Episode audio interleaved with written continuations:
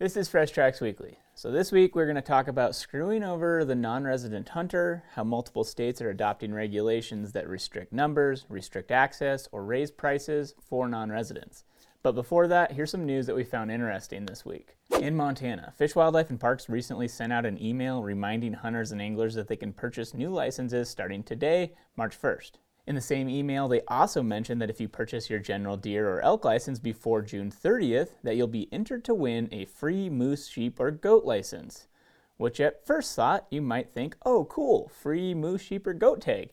But it's kind of a strange way to incentivize the purchase of licenses early. I think that's the goal is they want people to purchase these licenses early. So naturally I went to Hunt Talk to see if I could figure out when this decision was made and sure enough some individuals on the forum remembered the discussion of this change during the last legislative session. However, there were some more pressing issues at the time and so most advocates didn't really worry about it and focused on other things.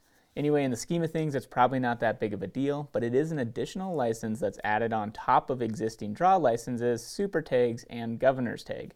So while I do appreciate the fact that this tag is going to go to someone who's not just the highest bidder for the governor's tag or someone who bought thousands of dollars worth of raffle tickets for the super tag, it just seems odd that it'll possibly end up in someone's hand who might not even want it.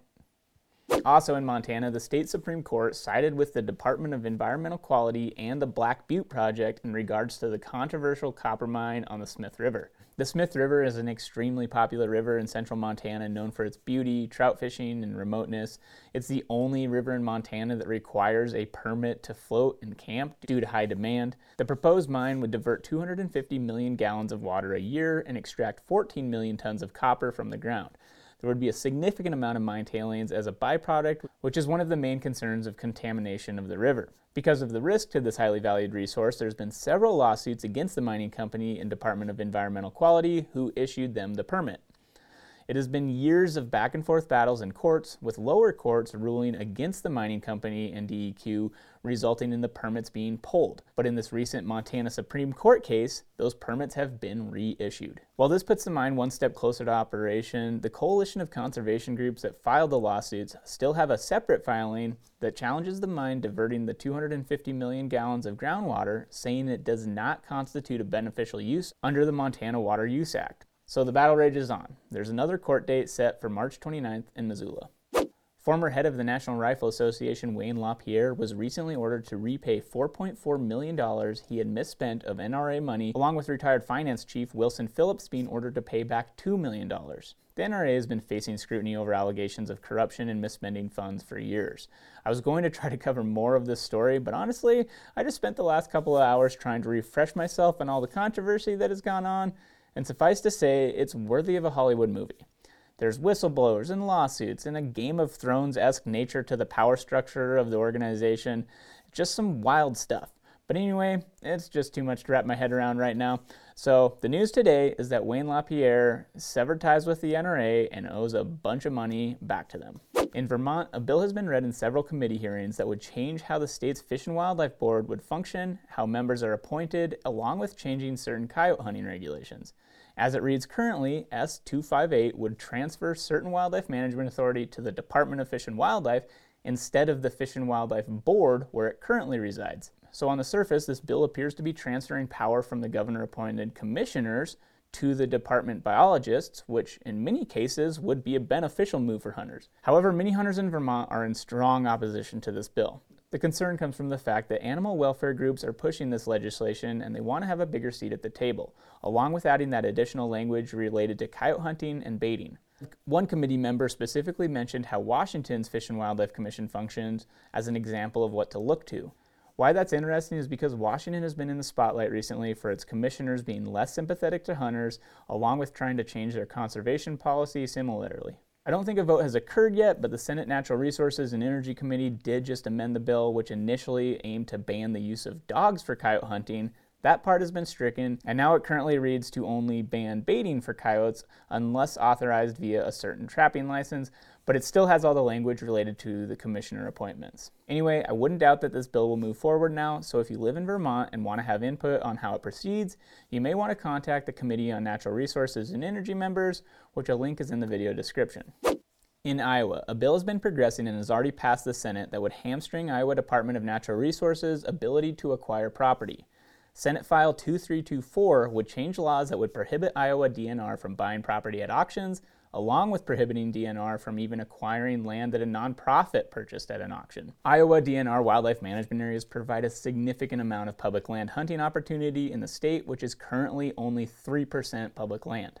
Not only do these wildlife management areas provide public access, they also host some of the best wildlife habitat for multiple species and improve water and soil quality. Both Pheasants Forever and Quail Forever have been advocating to get this bill killed. It is currently in the hands of the House, which is rumored to also introduce a companion bill that is yet to be seen.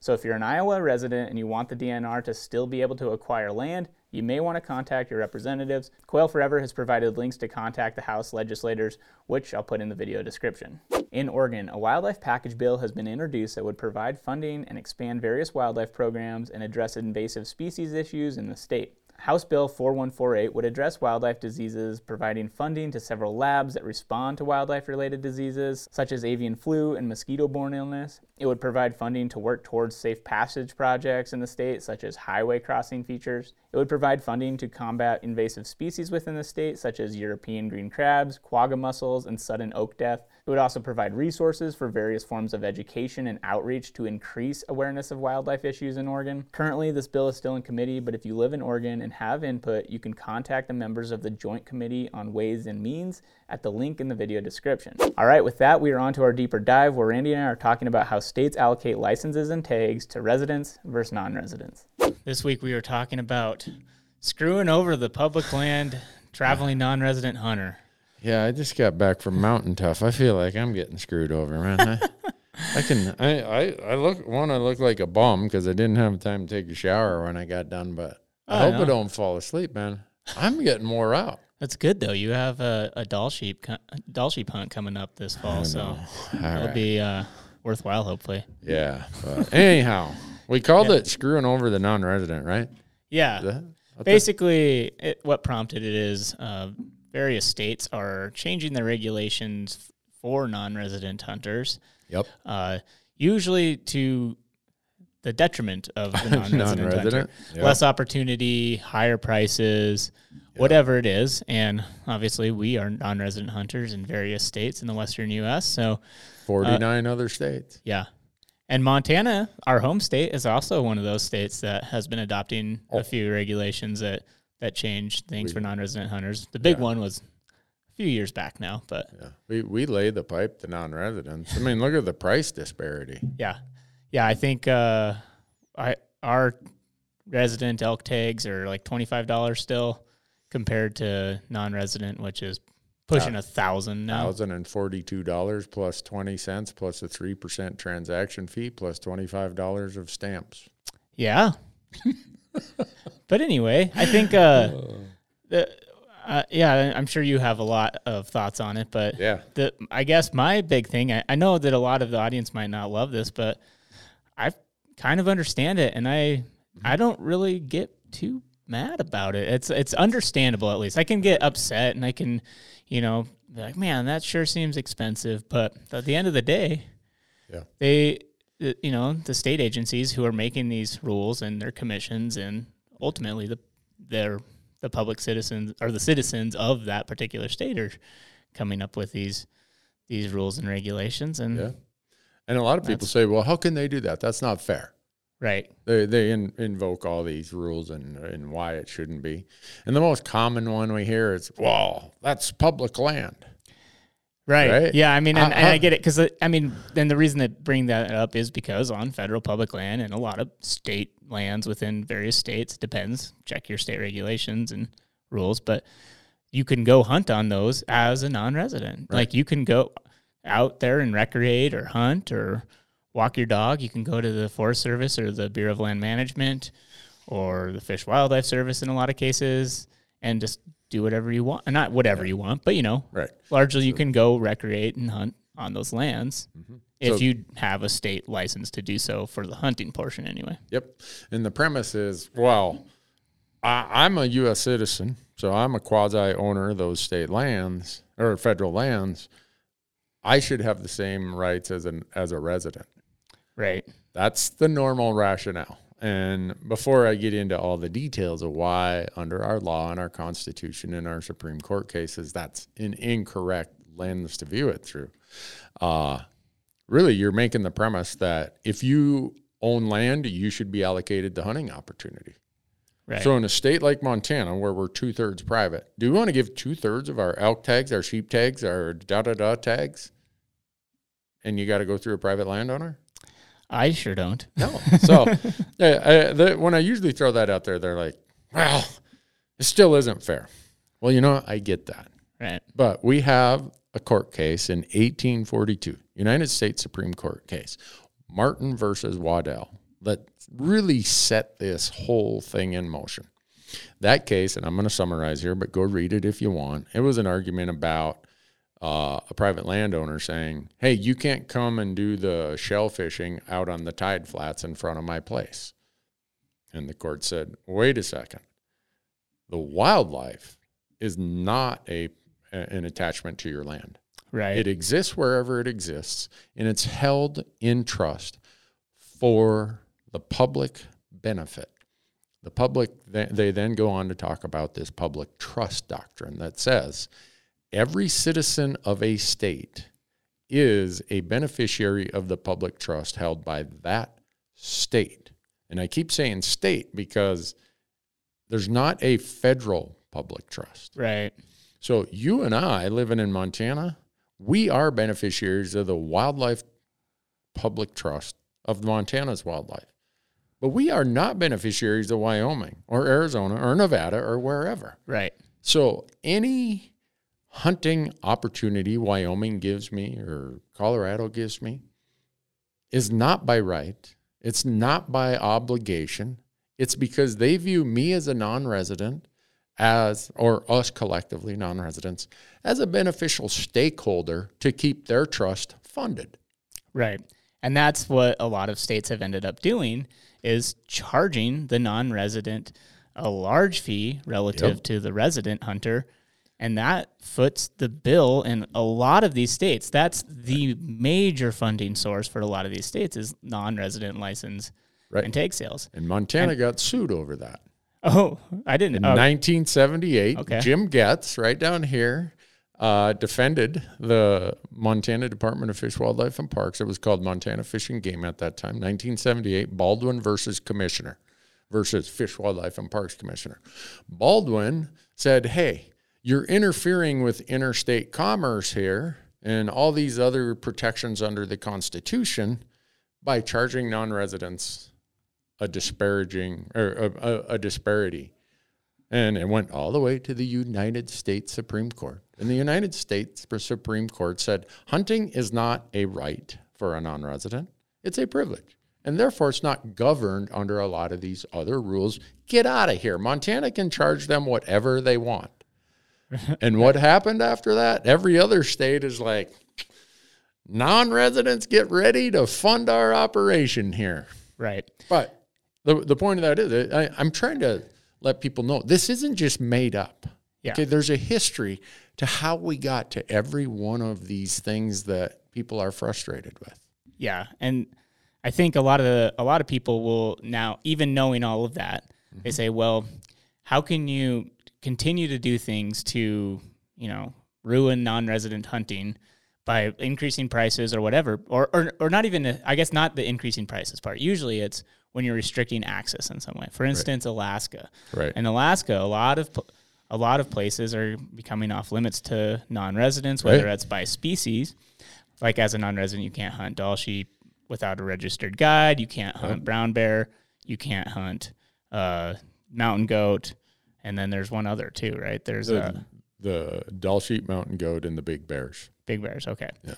But anyway, so eh, then people will come in and say, well, that's, you know, they're not going to be able to fund their game agency if they continue to do this, which maybe so. But at the same time, it's like that state's decision Right. to figure out how they want to do that. And it might end up being the residents footing the bill if that if it comes to that. Mm-hmm. And I'm just I, I shouldn't use Alaska as an example. Other there's other states that have similar examples. look at Wyoming's. yeah, Wyoming. Got to use a, a an outfitter to hunt in a w- designated wilderness area, designated under the Wilderness Act of 1964.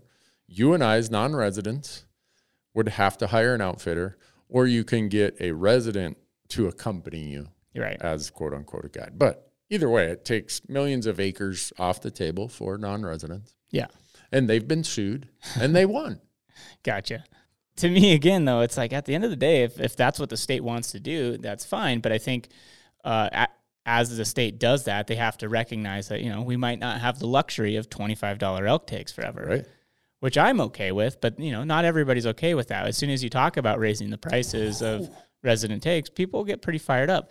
And it is every time that happens, I do have to take a step back and like realize that there there are people who might just be skating by and just really love or count on having that Right. deer elk tag in their backyard, and they might they they don't have the luxury of taking off a week to go hunt elk every year Right.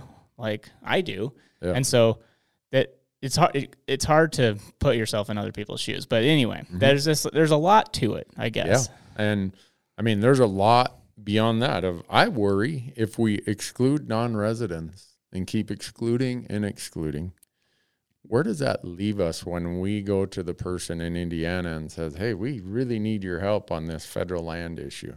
Right. That is, and that's like the a, a really good point because if people tend to not care as much about something that they can't go out and enjoy, Right. If you don't have a tangible connection to something, right?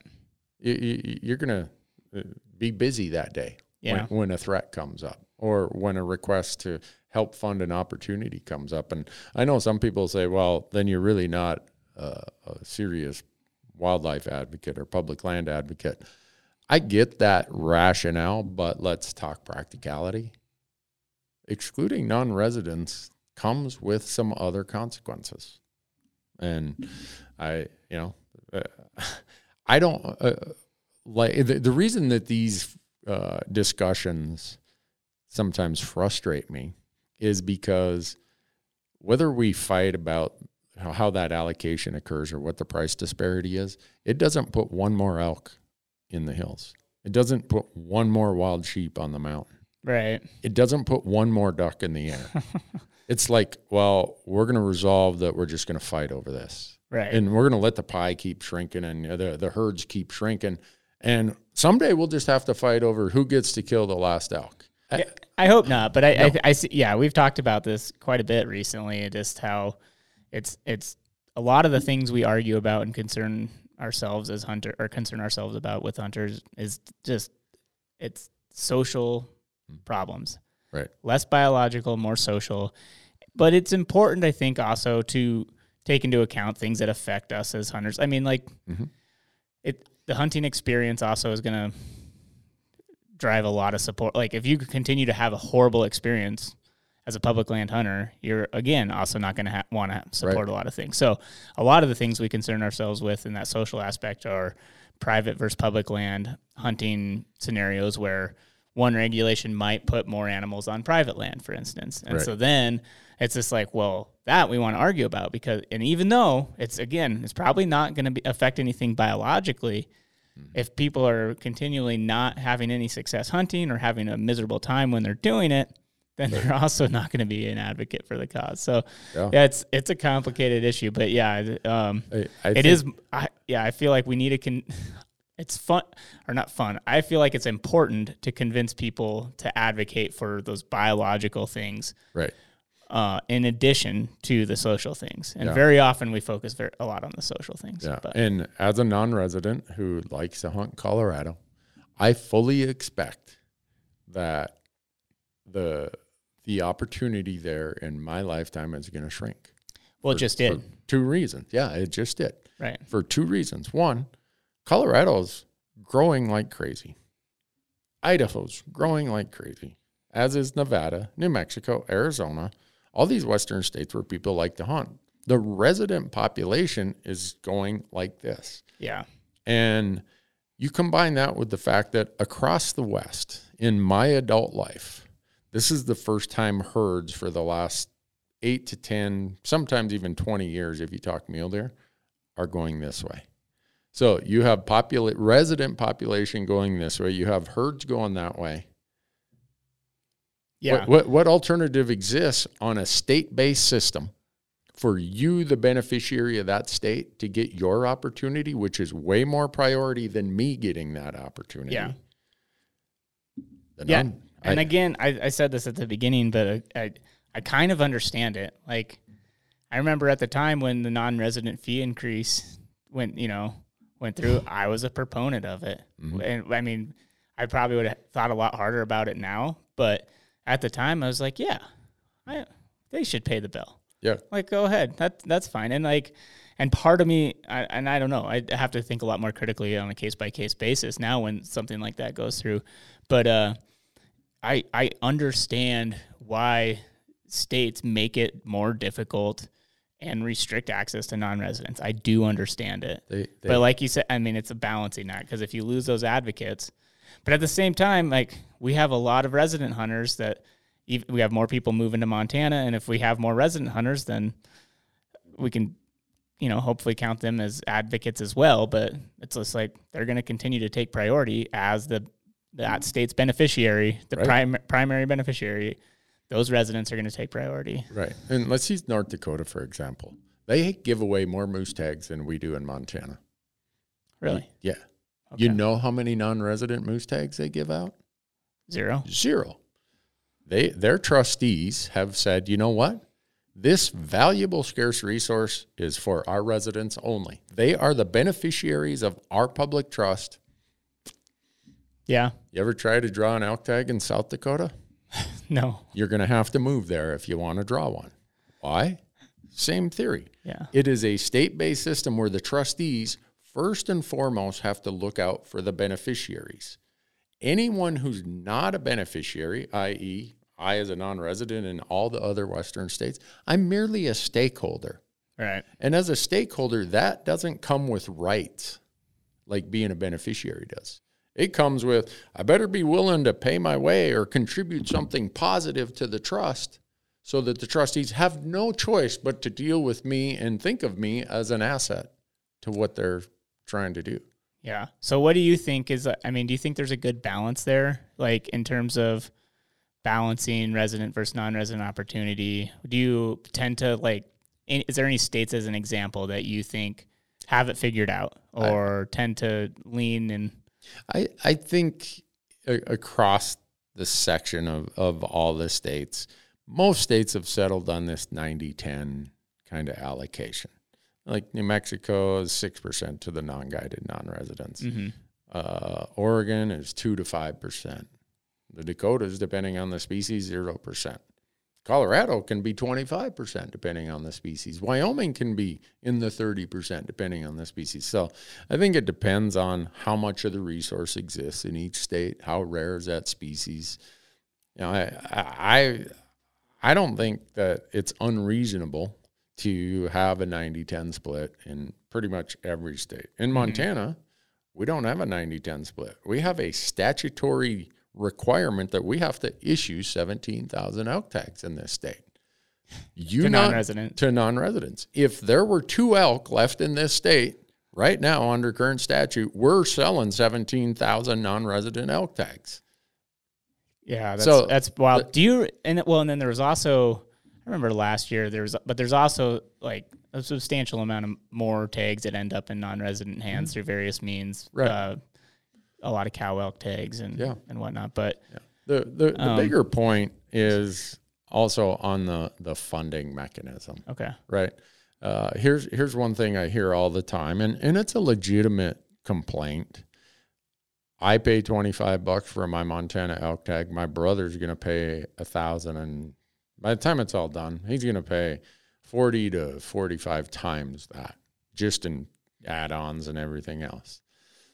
That's a pretty weird disparity to me, yeah, but there's no shortage of demand. exactly. That's the thing. I mean, Eh.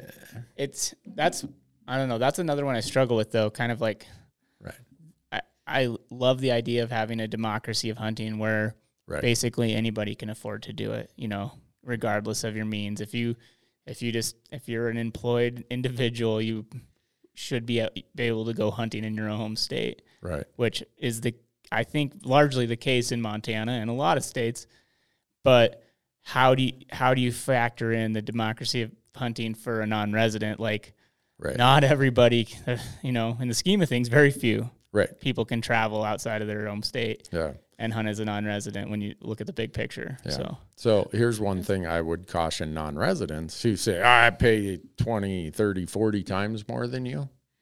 In 1991, when Kim and I moved to Bozeman, Montana, we took $25,000 pay cuts. That's how bad we wanted that resident elk and deer tag every year. yeah, I was in the legislature one time up there in Helena, and some smart aleck legislators like, I can't believe you get this worked up over twelve dollar elk tag, which is what they were at the time, I think. I'm like, sir, for me, that's a twenty five thousand dollar elk tag, and so none of that solves these bigger issues, but hopefully it gives some perspective to it. And my point is, it's not like people and states said we just want to do this and we're doing it willy-nilly. We're breaking laws or we're violating the constitution. No i could ramble off way more court cases along the way from 1842 to recent like 2005 arizona got sued over the same thing and guess what congress passed the law said here states you get to do whatever you want so all of this happened through a series of events. It's been substantiated and supported by a series of laws and court cases. And this is where we find ourselves. The one thing that solves an awful lot of these issues is larger herds. More elk on the mountain, more sheep on the hills, more ducks in the air, more fish in the water. yeah, Wait, you know, what's the old saying that uh, winning solves a lot of problems? that's true. Larger herds, more abundant wildlife, Yeah. more access solves a lot of these problems.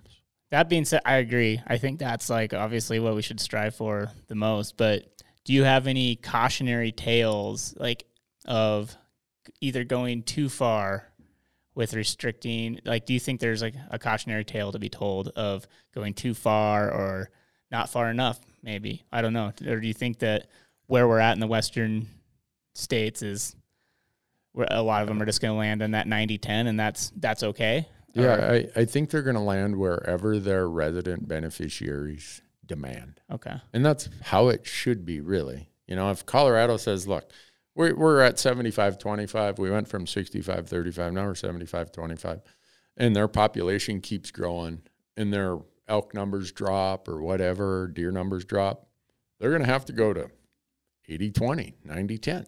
And they're going to have to do that with their beneficiaries, their citizens, as the primary concern. And then we get into this thing about, well, we need this to be funded. And all you non residents, we look at you guys not through this lens of democracy. We look at you through state as stakeholders who you're willing to pay a lot. And now we're, we know we're shrinking your opportunity to keep the same amount of funding. We're just going to have to charge you more. Look what Wyoming just did.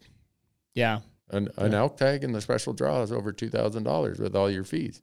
Right. And what do you think the other states That's- are looking around looking? Hmm, I wonder how that's going to work out for Wyoming. It'll be really interesting to see how many people went into that because I mean they ha- they still had the regular draw, so you could still apply for an elk Right. for seven high seven hundreds somewhere But- in there. But yeah, yeah, it'll be interesting to see. Yeah, and so my, my point of that is we as non-residents, and people don't think of us as non-residents because we live in a Western state. Mm-hmm. But I absolutely love to hunt Nevada. Right. I went to college there. I lived there for six years. It's one of my favorite places. But I'm a non resident there. And I'm not going to go down to Nevada and say, hey, I'm a non resident. You guys need to be listening to me. They charged me $1,200 for an elk tag, they charged me a non resident license. And I, I, I, re- I either don't want to hunt there that bad or I do, and I pay the fee. Mhm. And I know that sounds really cut and dried and like, well, easy for you to say, Newberg, but that's really how it is in a state where you're a non resident. Yeah. You don't have the rights that come with being a beneficiary. You're merely a transactional stakeholder. Yeah. But I do like what you said earlier though about putting more animals on the landscape. I feel like that's what we should end the podcast on is that's the best way to solve the issues is to get Yeah. more animals on the landscape. So Yeah. those are the things we want to advocate for. I'm on board with that. All right. Thanks, Marcus. Well, thank you.